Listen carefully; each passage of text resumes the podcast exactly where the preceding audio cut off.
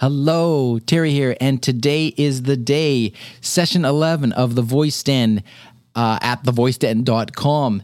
Thanks to Amazon Alexa and Google Assistant, the sponsors, the headliner sponsors of this show. I am thrilled to be able to bring this to you.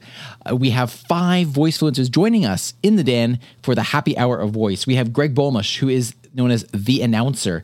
He is the solutions architect for Amazon Alexa. We have the startup Legolator. I got to ask him about that nickname on the show. Rana Gujral, who is the CEO of Behavioral Signals. We have the philosopher, Brooke Hawkins, a conversation designer at MyPlanet. We have the architect, Anna McKenzie, the enterprise solutions engineer at VoiceFlow. And we have trend spotter, Jeremiah Ouyang, a tech analyst, and he is deeply involved in the voice and specifically social audio space at the moment.